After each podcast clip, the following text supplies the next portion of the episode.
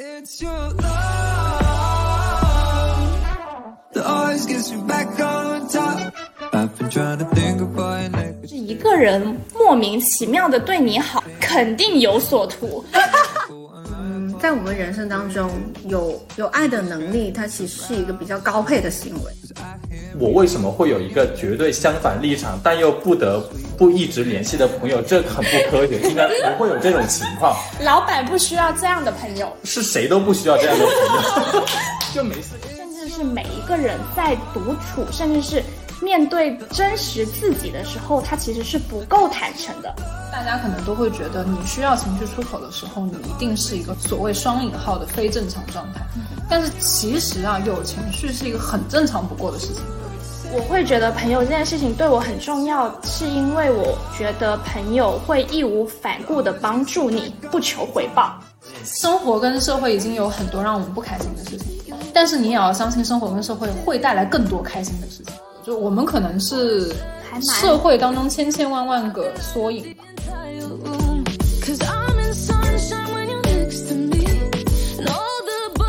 Hello，大家好，欢迎收听瓜噪电台首期节目的下半集。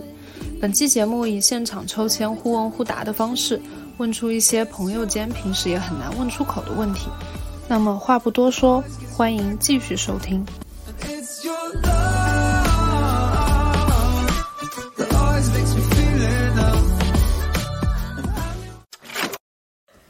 好，那我们来下一个。Allen 哥哥来抽下一个问题。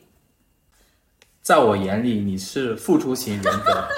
你自己怎么看待这个事情？虽然这个问题不用看就 PK，肯定是安妮呢。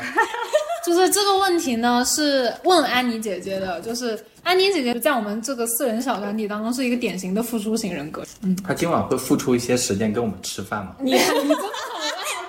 你好烦啦，大醋包。就这次的标题就是安妮姐姐不跟我们吃饭，我最好的朋友不不跟我吃饭。嗯，应该说还是回到刚刚前面有问到，就是我所表达的，我觉得在我划定的那个亲密关系，所有的人，包括是朋友、好，呃呃情人，或者说是家人，这些所有的，在我一定的界限里面的人，我对他们付出，其实我觉得都没有问题，因为我付出的过程，他也是也是开心的。嗯，对。就是其实我问这个问题，并不是限定于说在哪一个身份下面你去做这个事，而是说你整个人的人格或者是人际关系上面，你就是一个所谓的付出型人格。那它其实对于我来说是褒义的哦，或者是说跟我是有很大的差别的，因为我肯定不是付出型人格，所以当我遇到一个付出型人格，刚开始。接触安妮姐姐的时候，其实我是很不适应的。在我的世界里面，就是一个人莫名其妙的对你好，肯定有所图。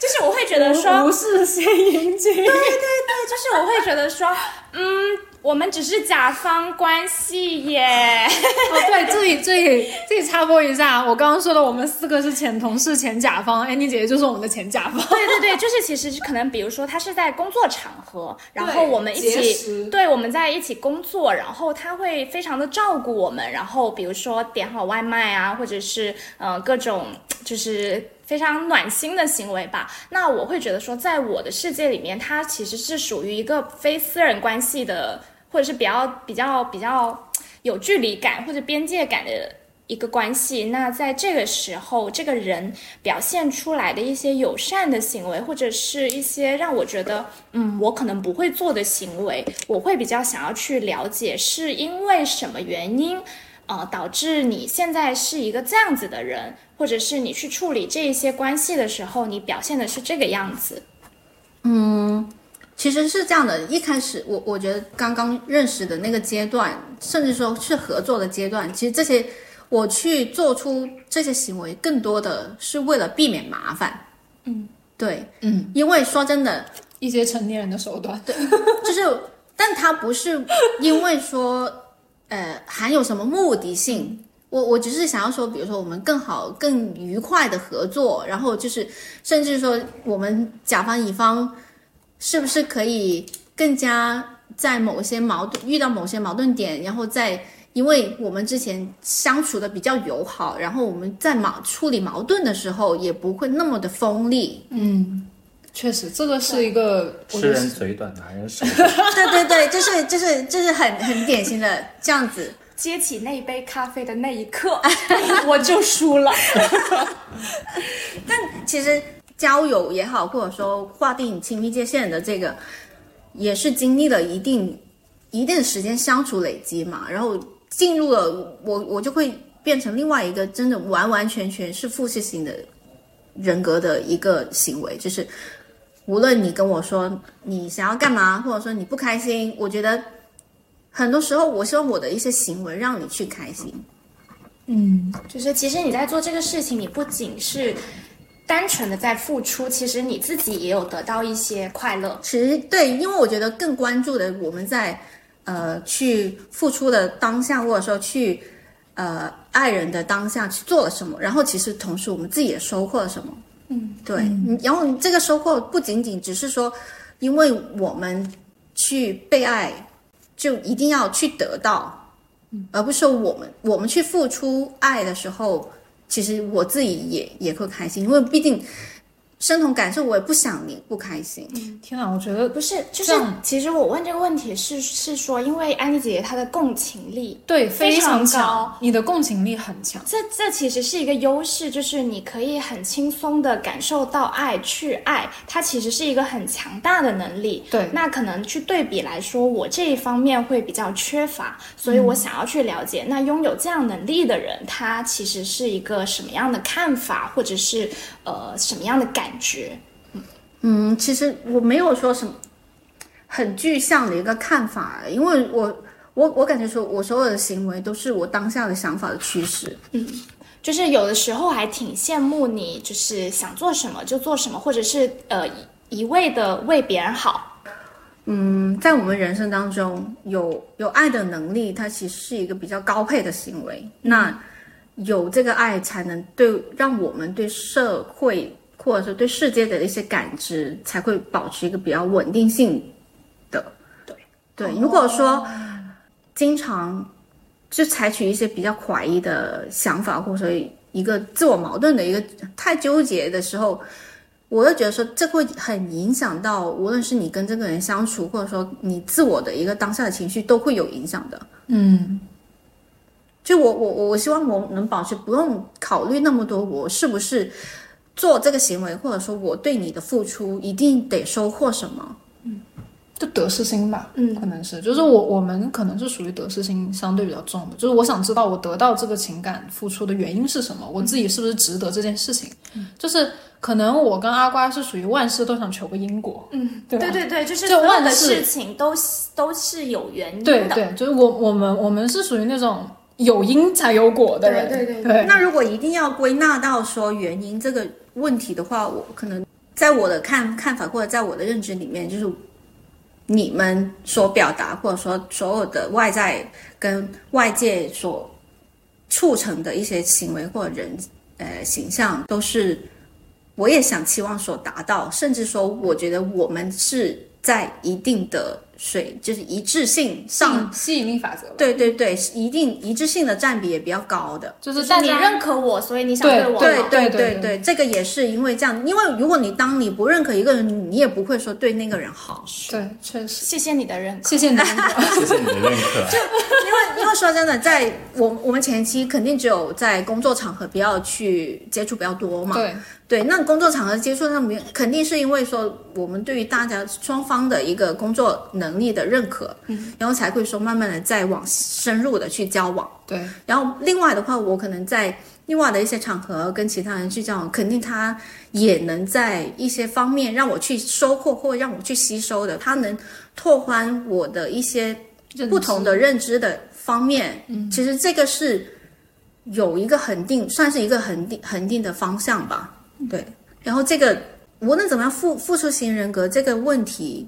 就看大家判定关于收获这个问题是不是一定是要同样的物，比如说我对你付出物质，那是不是一定得对方有物质？我又觉得我不是，因为我、比如说我你我对你付出了物质，但其实你在其他的方面也能有弥补我。那那个弥补是可能你跟我有一场比较深入的对话，或者说诶给我带来一些新的知识方向，然后甚至说在我们交往的当中有比较愉悦的愉悦的情感的交流波动，这些都是收获呀。因为你这因为收获这个不是一定要盖概定到说对概定说诶你来我往直线对直线其实是不一定的。对对对，像我们去做播客这个事情也好，或者说我们以往是每个星期或定期去做某些事情，要一起去吃饭，甚至我们后期有很多一些其他策划，其实这些对我来说也是收获。嗯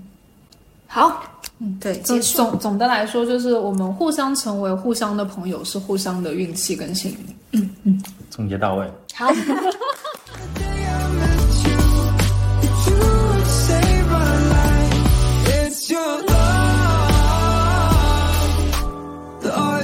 back on top, just like a rocket into outer space. 下一个问题，好，问题越来越少了啊。这个是问 Alan 的啊对。面对跟自己有绝对相反立场的人，但不得不一直保持联系，你会怎么处理？这绝对是安妮姐姐问的。是我问的啊。这个问题对我来讲就还蛮简单的，说实话。你就是保持联系。四个字，保持演戏，对，但 Alan，我觉得 Allen 是那种就是戏好的人。对，对这这不是我不这不是贬义啊，就是我我就是演，我也会让你觉得我是礼貌的，我不是为了敷衍你在演，就是但是我就是在演，就是我确实是在演的，但我不是敷衍你，对吧？但是有些人看不出来，只有亲近的朋友才对看得出来。对对，我们是能明白的。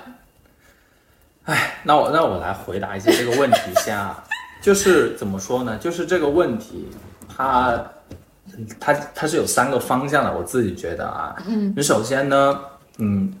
有绝对相反立场的人，但不得不联系。首先，这种大部分都是出现在工作关系，这个是最常见的，都对接有意见不合，这很正常。嗯，但是呢，我是呢，就是因为我性格一直都是比较平和。像这种事情，我也是对事不对人。我不管你人怎么样，我首先把事情做好。你对这个事情有意见，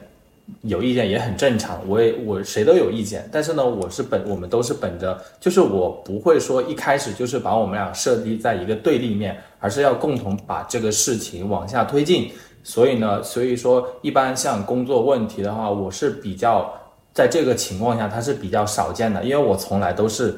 呃跟不管是我的上游啊，跟我的下游也好，我都会尽量跟他们站在一边去完成这个事情。所以我一般我觉得我是属于那种比较辅助型的偏多，我也有意见，但是呢，我更多的我觉得意见是用来去中和的，因为解决问题的方式有很多种，就是首首先我们只要把人的问题解决了，那自然而然这个问题就已经好说了，因为事情其实是比较简单的，都是人去做的，人的问题解决，那事情自然而然就解决了。你看他就跟就是上一个问题呢，安妮姐姐她一样，就是她呃可能就是说一开始就是可能对人很好，那么我们在一开始你就已经把人家的心理防线就攻破了，也是为了这个工作更顺利的往下推进。所以说不愧是老板，我们就因为就那句古话说得好嘛，就是做人要圆嘛，做事要方，这这是一个很基本的，就是我们在职场里面的一个很基本的一个点。嗯。然后呢，第二个点呢，那就是家庭，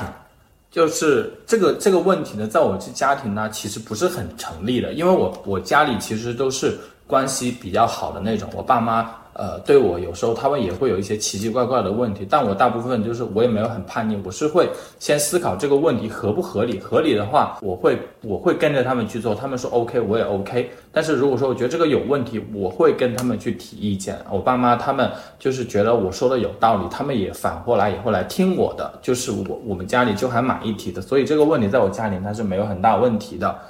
然后呢，说到朋友这里的话，那就最简单了，就是我为什么会有一个绝对相反立场，但又不得不一直联系的朋友，这很不科学，应该不会有这种情况。老板不需要这样的朋友。是谁都不需要这样的朋友，就没事给你找茬的朋友，这很也很奇怪，好不好？所以其实就还好了。就是还是回到了选择上面。对就是就我会选择跟我聊得来的人，跟我继续维持一个联系，维持我们朋友关系也好，同事关系也好，对，因为我不会就是没事给自己找不痛快嘛，对不对？谁都不会。I go from lower into upper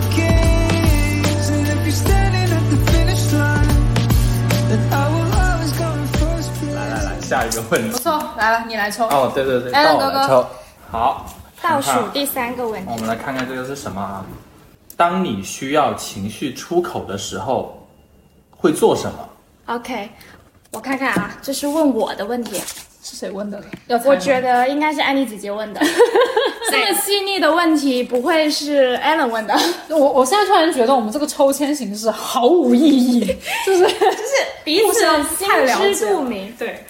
OK，其实这个问题呢，跟安妮姐姐问英子的问题有一点点像，但是我觉得她的出发点是不太一样的。对我我我我觉得我问你这个问题的教背景是在我的认知里面，你是一个就是自控能力太强了，就好好过头。就是我们我们然后我们都能知道你也有不开心的时候，但你的不开心好快就没了，就是然后让我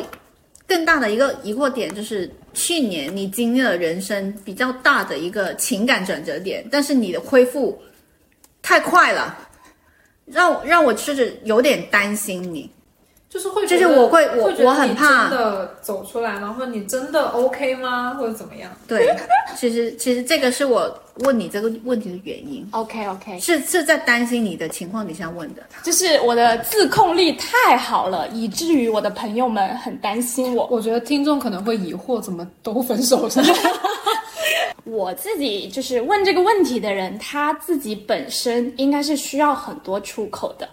就是对待情绪这个上面，我自己感觉啊，就是因为他就是我，在我看来，情绪就是一个无法避免也无法控制的东西。情绪这个问题，它其实是一个需要一辈子都都要进修的一个课题，就是其实我我补充一下，我可能更多的疑问是因为我的处理情绪方处理情绪的方式，可能就是跟你们去聊天，嗯，但是我又发现你很少跟我们提及，或者说你没有在我跟我们去聊关于这个话题，嗯就是你更多向我们表达说你已经没事 OK 了对，只是一个结果，但是没有那个过程。就我我可能为数不多的，就是阿瓜有几次非常崩溃的当下，会立刻打电话，然后哭哭个五分钟，他就结束了。上一次哭是 吃我在我在外卖里吃到了蟑螂。再次吐槽深圳能不能把蟑螂智力提，就是然后对上，然后对上一次，我又记得你是那个耳朵不舒服的时候哭。对对对就是对这样生病吧，对，就是有一些我可能真的没有办法控制的东西的这种情绪，然后它突然来了，我的防御机制还没反应过来，这个时候我可能会需要一个就是朋友的出口哦。我其实是这两年才。真的开始在认真思考情绪这个问题，就是，其实在，呃，我其实自己是有情绪阶段的，就是我总是会在每一段时间之后就陷入到一个情绪的低谷，然后这个时候呢，我自己是对这个事情是有预判的，而且它已经变成一个，呃。我默认它会在定时定点发生的事情，然后我需要去解决它。所以通过这一两年的一个对自己的探索，我已经大概总结出了一些呃，当比如说我感觉我快要情绪崩崩溃溃了啊的时候，我就会开始先提前预防，或者是提前去缓冲这一部分的痛苦了。嗯，我会觉得说就是。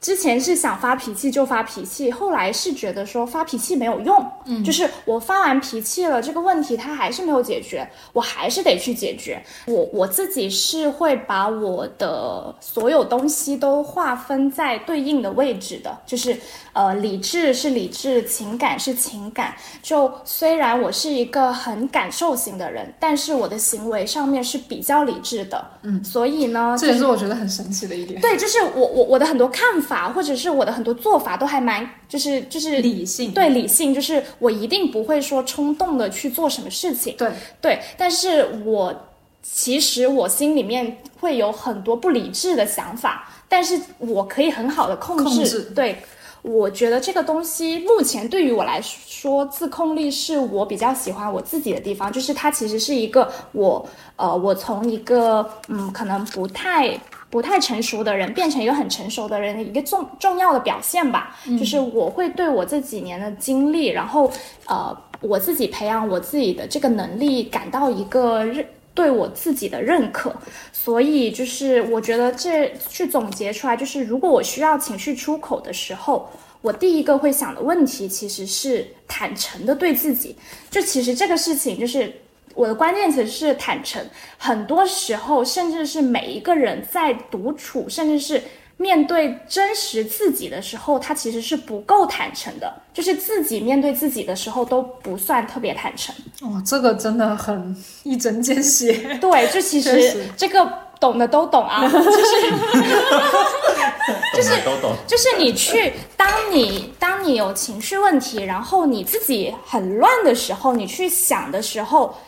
呃，我觉得很多人他都没有想清楚，或者是没有办法真实的面对这么这么难堪的自己。就是我无法接受我为什么会这样，对对我无法接受我为什么会产生这样的情绪。对，但是其实你忘了，人就是会产生情绪。对对对，首先你要坦诚的去面对自己的情绪，呃，你现在的这个情绪是就是，或者是说你真实的自己，比如说你可能在工作上面你遇到了一个问题，然后你用你不喜欢的方式。去解决了这个问题，或者是说你没有办法解决这个问题，然后你自己产生了一些情绪问题，那这个时候我会觉得说，呃，去想一想自己到底是因为这件事情的什么地方让你感到不开心了。对我会很细分的去看这个问题，就是，哦、比如说我因为工作的事情生气了，那我其实应对生气有我应对生气的一个办法。那我可能因为感情的原因，呃，伤心了，那我会有伤心的应对办法。其实，在我这里，就是我是一个还蛮呃问题解决、执行这样子的一个链路的人。直线型的人，对对对对，就是我一定要想清楚原因，这样子我才可以去推导出我要做什么事情来解决。这个是，呃，可能这是我的工作习惯，然后又又把它带到了我生活里面，但可能生活里面我不会那么一板一眼。但是我确实是一个以解决型思维再去处理很多事情的，哦，这个是我的一个想法。那我会觉得说，情绪出口它其实是现，它可以是现成的东西。我可以举一些例子啊，就我自己生气的时候呢，我会去做一些喜欢的东西来让我恢复平静。那我会就是这个时候，就是我需要去做一些碎片小事。去分散我的注意力，就是不要再让我在这个生气的情绪里面去钻牛角尖了。那这个时候我可能会看书啊、听歌啊，或吃吃东西，就是这些其实是很小可以马上执行的东西。那因为生气这种情绪，它其实还蛮常见的，就是就是我还蛮经常生气的，而且还是因为一些很细节的小事生气，所以我就会去做一些很快能够执行的小事。然后去恢复平静。那其实就是，比如说我累的时候，就是我很累，那这个累其实是有可能是身体的累，也有可能更多时候是心理的累吧。那这个时候我就会去呃倾诉，或者是呃分享一些，或者是去回顾。就是我，比如说倾诉的话，我可能会像比如说我们在小群里面整天就是就是，呃，我好累啊，我今天又加班啦，然后为什么我要做这些破事啊？就大概就是我其实是通过这样子碎片的倾诉去去做一个缓冲吧对，去缓冲。我不，我可能不会，就可能是因为我对我自己太了解，或者是太敏感了，呃，我不会让我的情绪达到了一个峰值，对我不会让它崩溃了，我才去跟我的朋友们倾诉。我可能在啊、我觉得现在就是需要找我的朋友聊一下的时候，然后可能是一些比较呃非正式的、比较简短的对话，然后去聊就可以解决了。我希望自己的情绪是越来越稳定的，这种情况会越来越少见，但是真的没有办法，就是你就是会有的时候莫名其妙的难过。那这个时候，其实我最优先的选项是想独处。因为因为其实可能在我看来，就是我我自己都搞不清楚为我为什么难过的时候，我没有办法跟别人去表述我的想法、我的原因，因为我自己都不知道，所以我会通过独处，然后去跟自己对话。长时间的安静去消化这一部分的情绪，这也就是为什么你们说为什么我总是在解决完事情了才来跟你们说。但其实我我跟你们说也是另外一个方式，就是我希望通过我的我的自我复盘来跟朋友们交流，就是嗯，我已经解决好这些问题了，我是怎么解决的，然后呃去修复自己吧。然后我独处的时候呢，我其实这个时候我没有办法干正事儿，就是就是比如说呃阅读啊，或者是呃听歌啊之类的，我其实是没有办法干这些正事的，我就是发呆。和思考，然后这个对对对，然后这个思考它也不是那种很严肃的思考，我就是在独处里面自己在脑子里面跟自己对话，就是一问一答，一问一答，就是双子座这就就是我可能觉得就是一个自我和解的过程，就是你对会对。就可能在无理由的情绪低落的时期，我不想去深究我为什么一定会呃情绪低落，但是我得我得我安抚我自己吧，可能算是。可能某种程度来说，就是我已经接受了这样的自己，对对对对对对哦，就是我我承认我自己就是会有这样子的时候，那我接受这样的情况，然后我就是我不会说为什么要有这个东西，为什么我要产生这样的情绪，我不可以产生这样的情绪，我可能已经从这个阶段到了下一个阶段了，就是我接受这样子不太完美的自己，然后我用不太完美的形式去度过这段时间，嗯。就大概这个是我需要情绪出口，就比如说我不同的情绪下面我会做的不同的事情吧。然后可能有一些人会很需要别人的陪伴，那我我其实也需要，但是我没有到那么需要。更多的时候，在我包括我以前有对象的时候，其实当我有情绪问题的时候，我也是倾向于自己解决。然后实在或者是对方他来问我情绪问题的时候，我可以抛出一些我的疑问，然后去听听对方的想法。但实际上，哦、能不能够解决到，我还是要我自己想的明白。这个是我这几年对自己的一个观察之后得出来一个结果。那我都知道了，别人说什么对我其实没有作用，关键是我要想清楚，就是我要想清楚。那当我真的想不清楚的时候，我会寻求朋友的帮助。帮助完之后，OK，这个事情解决了，那他就到下一个阶段了。嗯，就本质上还是一个很理智的人哈。就就这是我我认识你这么长时间以来，我觉得很很神奇的事情，因为我们四个，我觉得我们四个的外表其实跟我们的性格都不太相符。就是我是一个看起来好像很刚强，好像很就是不好惹的一个人，但实际上。就我对我自己的总结，就纸老虎，就一碰就破。嗯，对，就是我是属于非常之敏感，就是敏感到可能就我的敏感的点，包括我敏感的程度，可能不是大部分人能接受得了的。我因为我我觉得好像很多人都会觉得跟我相处的压力会很大，不管是我给你们的工作上的反馈，还是生活当中的反馈，包括我的父母，可能都会觉得我有的事儿太较真儿了。就是我不是一个容易放过自己的人，也不是一个容易自我接受的人。那我就是太容易放过自己。不是不是，我我觉得是就是，但因为社会上其实有很多人是假性接受的，嗯，就是你要你很多人是我为了让这个生活继续下去，我假性接受我现在的自己，就是他只是妥协，他没有接受，嗯，但但我是觉得你你是为数不多能做到接受我自己的缺陷的人，对，对，就其实这个过过程还蛮痛苦的。对对对，就是这个过程，其实就是发生在我们工作室解散之后的那段时间。嗯哦、我就是刚好疫情开始的那段时间，其实是我这几年我觉得我最痛苦的阶段。可能是我本身是一个悲观主义者，我我会觉得其实是的，就是很多事情上面，我其实是做好了最坏结果的预判，所以当这个结果不那么好，或者是不好的时候，我会很坦然的接受，因为我本来我预想的就没有很好。所以，当有一些事情很好的出现了在我的面前，反而我反对对对，我反而会去质疑它的真实性。比如安妮的出现，对，所以就是嗯，我可能是一个我的自我情绪出口是一个我自己可以解决好的，必要的时候会寻求啊、朋友帮忙的，但更多时候我是希望当别人情绪出口的人。我觉得还有一个点可能是，就是社会对于情绪出口这件事情的定义，嗯，就是有有有很多我们不管是就是现在是社交媒体给我们的一些信息，还是说我们从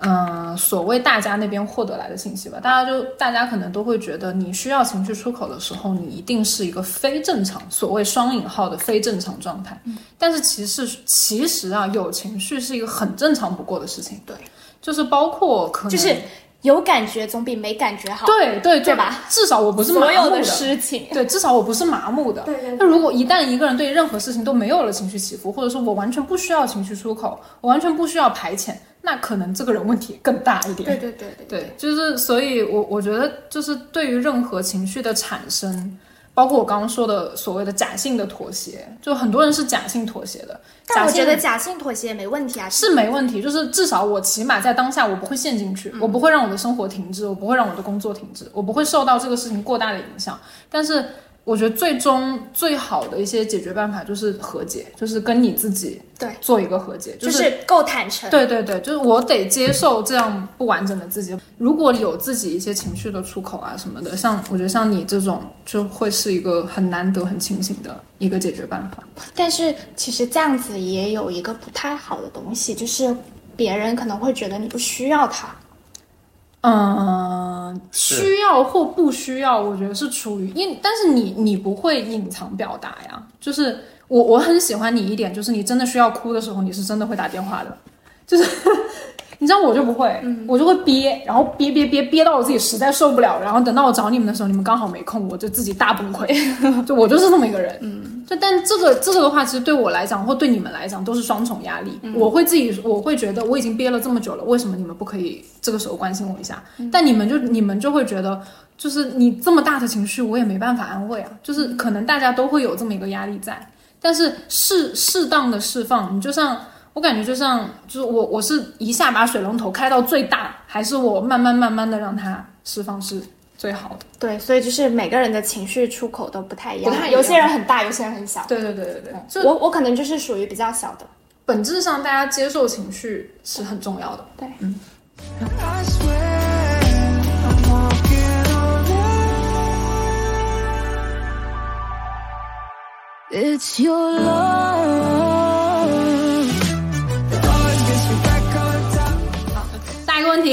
阿然后来瓜抽，我会不会抽到自己的问题？来吧。哎呀，真的是抽到了我的问题。好这种老板话题肯定就是老板问的。来念一下吧。如何看待年轻的时候需要的是朋友，而不是人脉？人脉这两个字，这这都不在我的字典里呀、嗯，哎，哥要不要说一下就是问这个问题的？这个肯定是 Alan 问的。对，我在收到这个问题的时候，我甚至有一点点质疑我自己的阅读理解能力。就是我作为一个文科生，新闻系出身的人，文字工作者三重身份下，我竟然看不透这个问题。就是我我我会把它解自行拆解成，就是要不要功利性交友，就是是不是这个意思？应该也是就是或者是说有目的性的交友。对，呃，那我其实这个问题拆解成这样之后就很好回答了，或者是我其实可以去透露一下我自己的择友标准。嗯就是我觉得朋友在我的生活里面是生活维度里面啊，占比是蛮多的。就是我可以，我可以不跟家人生活，不跟家里人去倾诉，但是甚至是我可以没有对象，但是我一定不能没有朋友。好荣幸哦。就是就是之前就是大概有一个排序问题嘛，就是我其实是把朋友关系排在了亲密关系之前的，嗯哼，就是这个是我的一个排序。那我会觉得说，世界上获得爱的形式有很多种。哦、就是包括刚刚安妮姐姐讲的爱情啊，或者是亲情啊，然后再到友情啊，那我会觉得这三个东西里面，友情是对于我来说最重要的。嗯，我会觉得朋友们之间的爱是我十分重要的养分，或者是我感受爱重要的来源。我们不会一味的失去理智的索取，嗯，就是对于朋友的话，我们其实有一定的边界感在那对里面，对对对所以呃，就是比如说在面对亲密关系的时候，我们可能由于太过于亲密，或者是太过于依赖对方，所以有的时候会不太理智。但是在朋友这一块，我目前是还没有遇到过呃不断的去索取这么一个过程。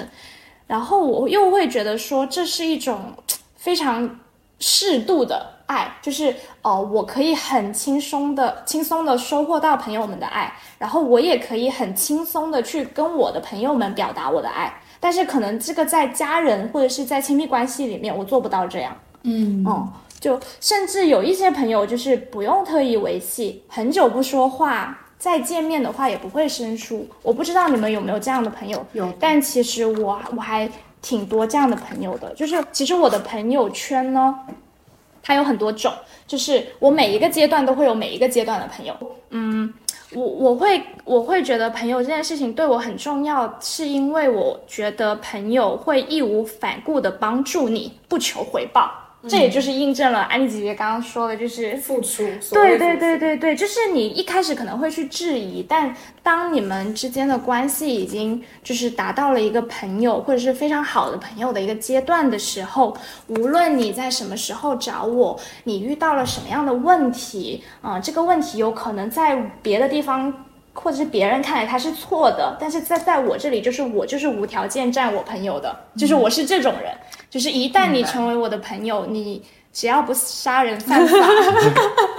你做什么都 OK。就是明白这个这个就是我的道德底线可能会变得比较低。就是会因为因为我们的友情，会因为我们之间所给出的爱的反馈，然后对对对而就是我是根据你这个人来判定这个事，而不是根据这个道德来判定这对对个事情。对对对，就是我可能交这个朋友的时候，我并没有从想从他身上获得什么，嗯，所以这个就是刚刚回答你刚刚的问题，会被功利性交友这件事情，在我这里是不成立的，就是我绝对不会功利性的交友，因为我很看气场跟磁场，就是就是我可能。哎，你这个人的磁场我还蛮喜欢的，我可能就会跟你交朋友。那这个时候我其实并不知道你是做什么的，或者是你对我的未来有什么呃有什么帮助，我可能不会去想这样子的问题。嗯、但是当你们去经历了很多，或者是他帮了你很多之后。就是比如说像我们可能一开始只是同事或者是合作关系，然后后面变成朋友之后，我们也有了一些金钱上的往来。就是资，就是我们会共享资源啊，嗯对不对对然后我们会共享一些信息啊，就是这种。那我觉得它其实已经是人脉的一部分了。嗯，就是，但是它一定不是先人脉后朋友，在我这里就是先朋友再人脉我。觉得可能就是这么理解，就是真诚的交友，大家都会有一些，就是有一些资源会变成你所谓的人脉。对对对，因为你真诚的交友所换来的东西，大家都会，我想把最好的东西给你，对对，所以才会有一些所谓我们之间的资源互换。但其实这不是我们从一开始就设定的人脉。对，就是我信任你了，你是我的朋友了，我愿意把我身边好的东西分享给你。对对对对，那可能这个时候他是有一些利益上面的获得，或者是精神上面的获得。嗯比如说我会介绍我的朋友给你们认识，然后你们变成很好的朋友，那我也不会去嫉妒这件事情。我是一个很愿意分享朋友的人。这这这这这个叫真的吃醋，就是对朋友之间的占有欲。对对对对，就是其实朋友之间也是有占有欲有的一定有的。对，就是包括像我对安妮，是表面上面是没有的，但其实比如说她谈恋爱的时候，就是我我会有一种怅然若失的感觉。就比如说我们三个就很介意他今晚不跟我们吃饭。对，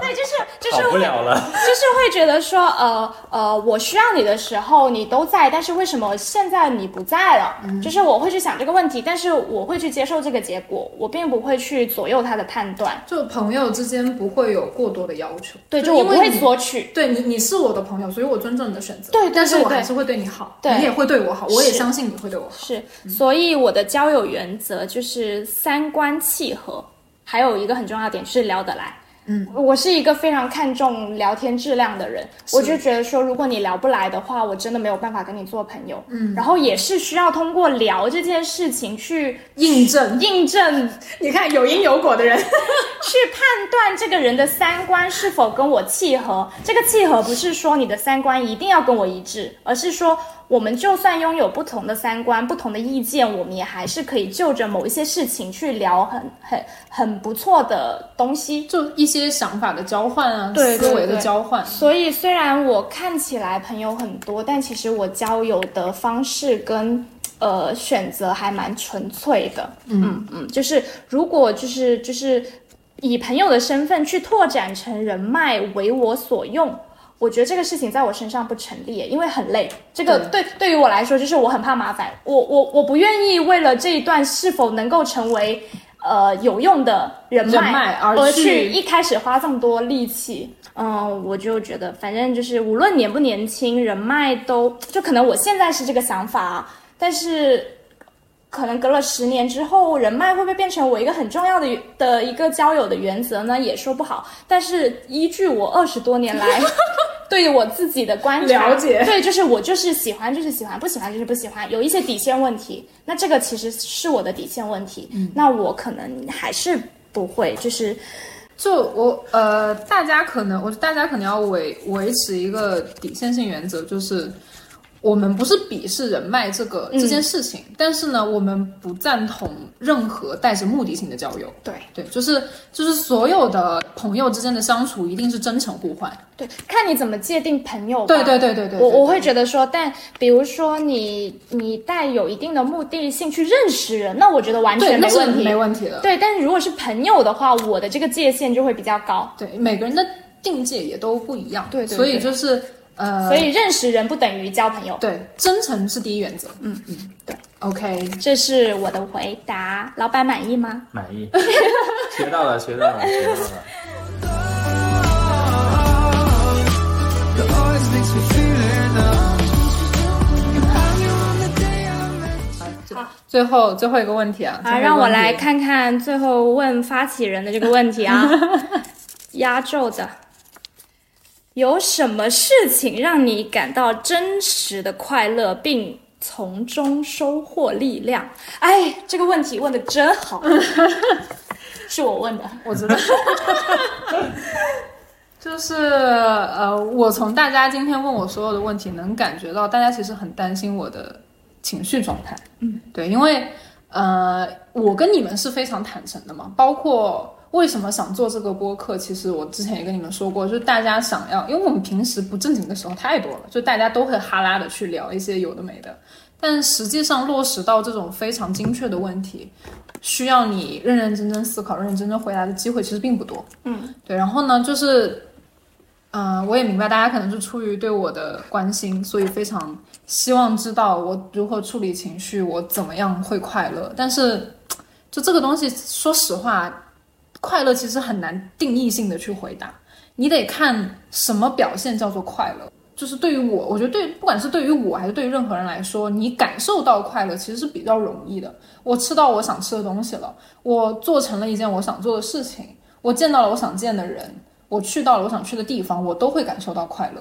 然后，嗯，但你你们所谓的就是真实的快乐，对，其实就是因为快乐分很多种，有短暂的快乐跟持续的快乐。我其实是想问持续的快乐，或者是你真真实实的从内心感觉到快乐，就是不是外在的东西给你的，而是你内在的觉得你自己的快乐。这个确实就是这个就是我为什么说这个问题很难回答，因为是不是很有深度？是真的很有深。我也想了很久，我写了很多关键词，但是我没有办法总结，就是呃，我帮你总结。就是因为快乐对于我来讲，就感受快乐是比较容易的事情，而且以我的性格特性来说，感受快乐很容易，我感受不快乐更容易。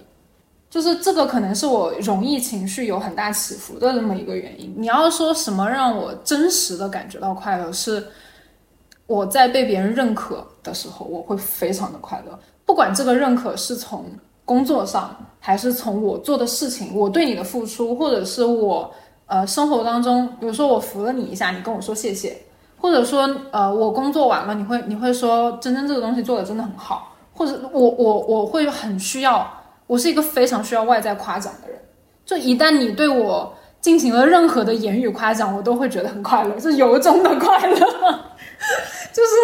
因为嗯，本质上来讲，我刚为什么说我我们四个人的外在跟我们的内在都很不符，因为阿瓜是一个看起来很就是比较娇小吧，就比较娇小、比较乖乖女的这么一个形象，就是看起来是那种很招大人喜欢的小朋友的形象。然后，呃，安妮姐姐就是就经历过一些事情啊，就比较沉沉稳的那种形象。艾伦哥哥就不用说了，就是男生嘛，就会有一种男生的可靠性在。所以就是，但是我就是属于就外表看起来，嗯，好像很难接近，或好像很刚强或怎么样，但实际上非常非常敏感，以及非常非常容易把话听进去的人。嗯，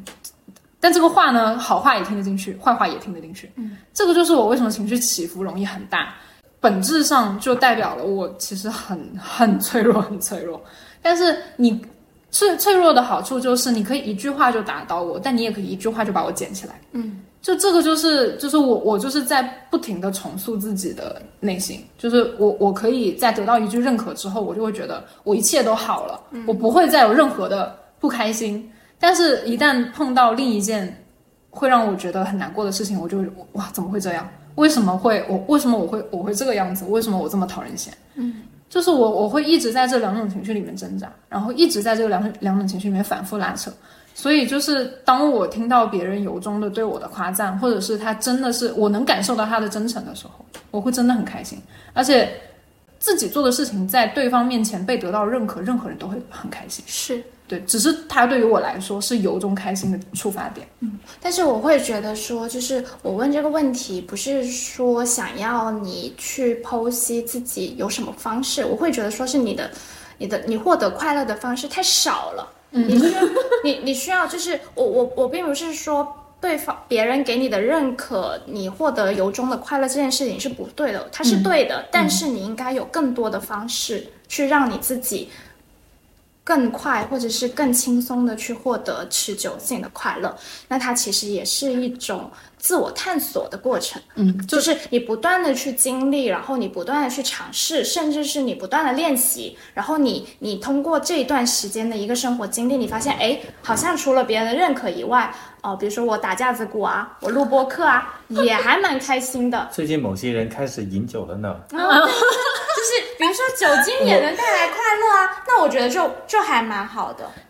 它是一个长时间的过程。对，但是就是我我我也在自我慢慢尝试，比如说我尝试一些我之前一直想做没敢做的事情，去学架子鼓也好啊，去尝试一下酒精啊之类的。酒精确实可可，我这两天的这两天的反馈是酒精确实可以给人带来愉悦，就是你不要过量就好了。不是劝导大家喝酒啊，未成年人不要喝酒。就是适度的酒精不错。会有一些快乐，包括比如说红酒啊，有的女生喝红酒其实助眠对助眠呐、包括加加快一些新陈代谢啊，这都是有益的。但是我觉得就是不要止步于此。对，就是我我我刚为什么说，就你刚刚说你是一个就是悲观主义的人嘛？我刚刚是想说，悲观主义也分两种，就是悲观主义是我接受我悲观的悲观主义，和我不接受我悲观的理想型悲观主义，我就属于第二种。我知道我是悲观主义，但是我不接受这一点，就是我不接受事情只就是我不接受事情是坏的，我只能它是好的。嗯，明白。所以我会很痛苦在，这这个事情它就是坏了，但是我会追根究底的想，他为什么不能好起来？为什么他就是这个样子的呢？就所以，怎么所以你就会在我们四个人里面，你是比最辛苦的那个人，也是最累心。里心里会比较对难以去接受。因为你还暂时没有办法说服自己，对对，我我的自我和解过程太长了，或者太久了。就是他就是需要一生去进修的课题啊。这可能也没那么大吧，但是是啊，是啊，因为你不同的阶段，你会你处理情绪以及你面对的情绪，它都是不一样的，都是波动的。因为我很我很长一段时间无法接受自己不优秀，就这个是实话，就是我有很长一段时间无法接受自己不在顶端，因为这个倒不是大家所认为的啊，从可能从小到大听的夸奖太多了，不是，我其实从小到大听的夸奖很少很少，所以我一旦尝到了甜头，我就停不下来了。嗯就是我一旦尝到了这个甜头，我就不愿意放下这个甜头。就比如说我获得了一句夸奖，我就会想要第二句；我有了第二句，我就会想要第三句；有第三句，我就想要这个夸奖一直来。就不允许不允许，对，我不允许失败，不允许间断，不允许休息。所以就是精神方向上，我会觉得有任何插曲的出现都是不被允许的。嗯，这个也是为什么，我觉得可能也是为什么我就是这么累或者精神精神这么紧张的原因，就是可能就是在这里，而且我太容易较真了。就对于对于身边亲近的人来说，过于较真的性格会压力非常之大，因为你。你你对于正经的事情较真没问题，比如说你对于工作你有你的态度，你有你较真的地方是 OK 的。但是如果你对于生活当中生活当中任何一件事情都非常较真的话，那会让你觉得，就这个人太像个机器，就是只有机器才会分毫不差的去做任何事情。但人我们毕竟是人嘛，人是会有感情差距的。嗯，对，所以你要说获得快乐的方式。我会慢慢尝试，我也会就是慢慢的去找，或者你可以换一个角度，就是，呃，你其实需要的是认可嘛？那嗯有没有可能就是你也可以从自我的认可上面获得持续性的快乐对，乐？就是我我我一直在跟自己和解的，就是你得接受你有情绪不好的时候，就这件事情是我可这个可能真的是我一辈子都要克服的事情了。嗯，就是我我得接受我一我我的情绪会有高低起伏。嗯，这个可能在别人那里是一件很我也在接受。对，就是大家都会觉得，就我我可能说出这件事情非常容易，但我真正做到这件事情其实是非常难。就每一个人接受自己都是一个很长的过程跟行为。当你的知识、你的阅历没有达到这个层级的时候，你可以很坦然的说出这句话，但你没有办法很坦然的做到这件事。对，嗯，我觉得可能我们四个人都面对这个问题的时候，都还是在一个接受的过程，对对对，但起码我们在接受嘛，起码我们是在往好的方向在走或者是在探索。对，在探索，在走，就不要放弃任何救赎自己的机会，对，嗯，多尝试，多尝试，多练习。对对对对，因为生活跟社会已经有很多让我们不开心的事情。对，然后但是你也要相信生活跟社会会带来更多开心的事情。嗯，因为人得有多小，世界得有多大，就有很多事是你可能够一够就能看得到的，就会比较好。其实就是在你不不开心的时候，就不要沉浸在那个情绪里面，就更多的要去看更大的东西，就不要把自己的负面的情绪作为一个很主体，要把自己变为一个客体。其实你就会有不同的角度，有一个新的思维，也有获得其他的一些。而且你们可能为什么你们会觉得我可能快乐的时间特别少，是因为我很容易沉浸在过去。嗯，我不是一个会特别往前看的人，我可能爱做计划，但我可能爱去规划很多很多东西，但是有很多规划是就着以前的事情去做的。嗯，就是比如说，呃，我会沉浸在复盘里面，无法往前走。嗯，我很爱复盘，只爱复盘对，但我只爱复盘，然后 就是复盘、复盘、复盘到这个事情，复盘总得有个结果，对不对？有了结果之后，你用这个结果去推进以后的事。但是我在这后半部分，我做的非常不好。嗯，对，这个可能是我人性的缺点，但是我只能说慢慢长大，慢慢尝试。有的事情就是你一辈子都得去克服它，就是它确实是我的缺点，我也确实是需要克服。就四个如此懒惰的人，终于录了第一期播客。就这个真的是我们对，这个是我们迈出很大的一个进步但。但是我觉得英子她是怎么说呢？她其实，在学习一些或者接受一些新的事物上面，她其实还是蛮有决策力的。嗯，然后因为呃，她像之前学开始夸我了是吗？对，是的，设计师变成剪辑师也蛮难的嘛，嗯嗯，对吧？这句话可能这句话可能得 不是这句话可能得等这期节目剪出来了之后，我才敢正大光正大光明地之。前我想问你一个问题：我们之前 vlog 什么时候？对呀、我才刚说瓜刚说完，我在想，这都他欠了我们很多东西。是这样，是这样。背景是我之前下定决心要拍 vlog，然后呢，我带着非常大的决心，我去哪都带着相机，拍了非常多的素材，但是我没有办法把它剪成一个对啊，至今 vlog。就是我，我其实刚刚没有说完嘛。我刚刚其实就是说，英子她其实在一些新的事物，她的决策力啊，还有她的执行力都还蛮高的。然后像之前学架子鼓，然后最近因为我们开始玩飞盘了嘛，然后她刚开始就是因为我跟她，就是我跟她，我们俩去玩的，就我们俩在练的时候，她还蛮惶恐的。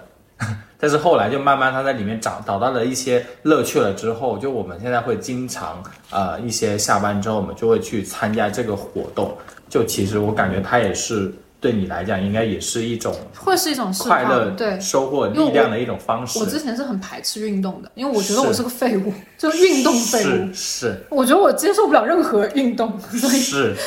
是，我跟他在那里抢盘子，你知道，面对面抢盘子，一共抢了三四次，他一次都没有抢过我。他还说让我不要让着他，就是慢慢接受，朋友当然不能让着你。可能接慢慢接受新的事物。我我我我觉得可能也是寻找神经性刺激的一个一个阶段，就是你得找到能刺激到你开心的那个点。就可能我开关，对我，我一直都认知自我认知不是特别清晰，我不知道我自己干什么会快乐，我不知道我自己喜欢什么，就这个是，你还不够有因有果。对对对对对，就可能活了二十多年还没有对自己的认知特别清楚，但我觉得大家也不不必为这件事情而感到可耻，因为这个是很正常的。对对，很正常。有的人可能活到六七十岁，他都不知道自己要什么。对，这个是很正常的。我们既然就是既然能意识到这一点，那说明我还有的救。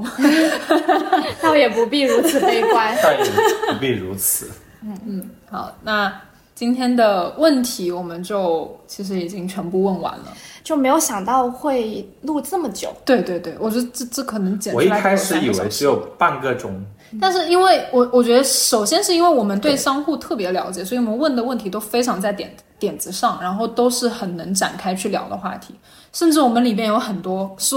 足够我们拿出来单独成为一期播客的主题的。所以，嗯、虽然这是第一期，然后第一期播客也是比较不容易的，就是促成了我们真实的录制、实际的录制，然后，但是我还是觉得。我不会像 vlog 那样去割掉它，然后我还是很期待我们有第二期的，对，嗯，然后呃，第一期呢，大家也可以通过我们的聊天内容，大概的了解一下我们四个是一个什么样的人，就大概是一个什么样的性格，就我们可能是还蛮社会当中千千万万个缩影吧，就是我们每个人都有每个人的特性，然后我们可能也会对应到社会当中很多不同的角色。一定会有跟我们想法对对对，一样的人对，一定会有跟我们一样的人，也有不一样的人。嗯，对，我们也是，可能是状态啊，或者是处理事情的方式啊，或者是想问题的思路啊。其实我们一定不是唯一的那一个对。对对，所以这个播客也是我们想要，就是大家交流交流想法，是否可以找到一些跟我们更有共鸣的人？对，就是鼓励大家一些家探索，多交流，对，对多交朋友。多交朋友，不要羡慕我们哦。可以来跟我们交朋友的。嗯，OK，OK，好，那那那那第一期对第一期播客我们就到此结束，开，结束吧。拜拜，拜拜拜拜。You would save my life. It's your love. 感谢收听本期节目。如果你喜欢我们的节目，可以在小宇宙 APP 搜索“瓜噪电台”进行订阅，及时获取最新的节目信息。那我们下期节目再见啦！